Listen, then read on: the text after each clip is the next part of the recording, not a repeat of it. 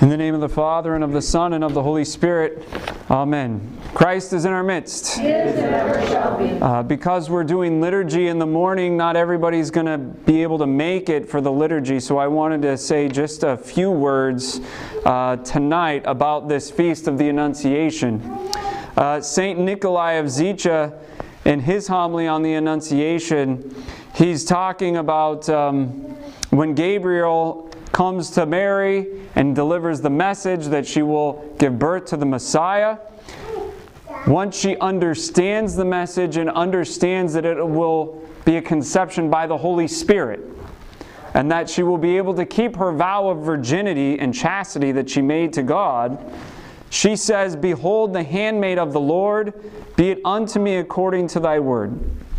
And St. Nikolai says, both the one thought and the other express the readiest obedience and the most perfect humility. Behold the handmaid of the Lord, that's the humility. Be it unto me according to thy word, that's the obedience. Such a wise answer could be given only by a heart filled to overflowing with purity. For into such a heart true wisdom is most readily impoured.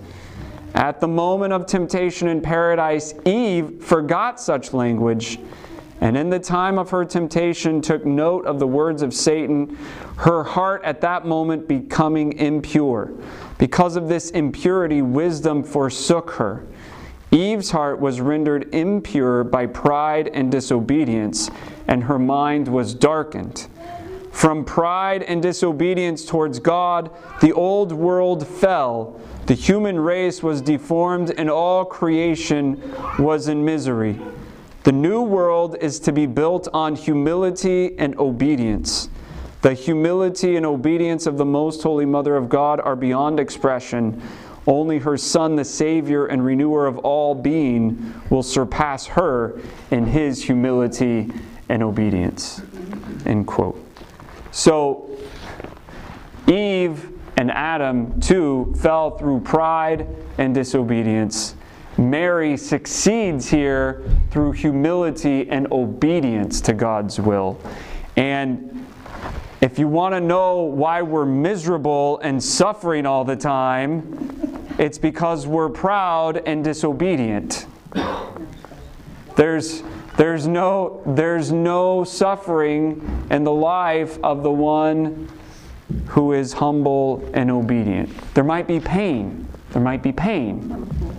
But there's no suffering because their life is in God's hands.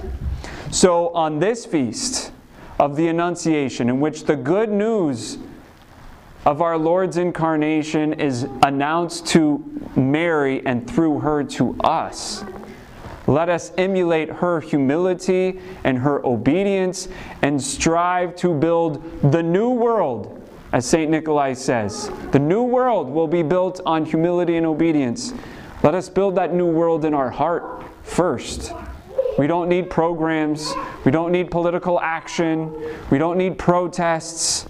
We need to change our hearts first. Put off the old man and put on the new man which is Christ, as St. Paul says. And let's do this just as the Theotokos did. And in so doing, we can praise and glorify the Father, the Son, and the Holy Spirit, now and ever and unto ages of ages. Amen. Christ is in our midst.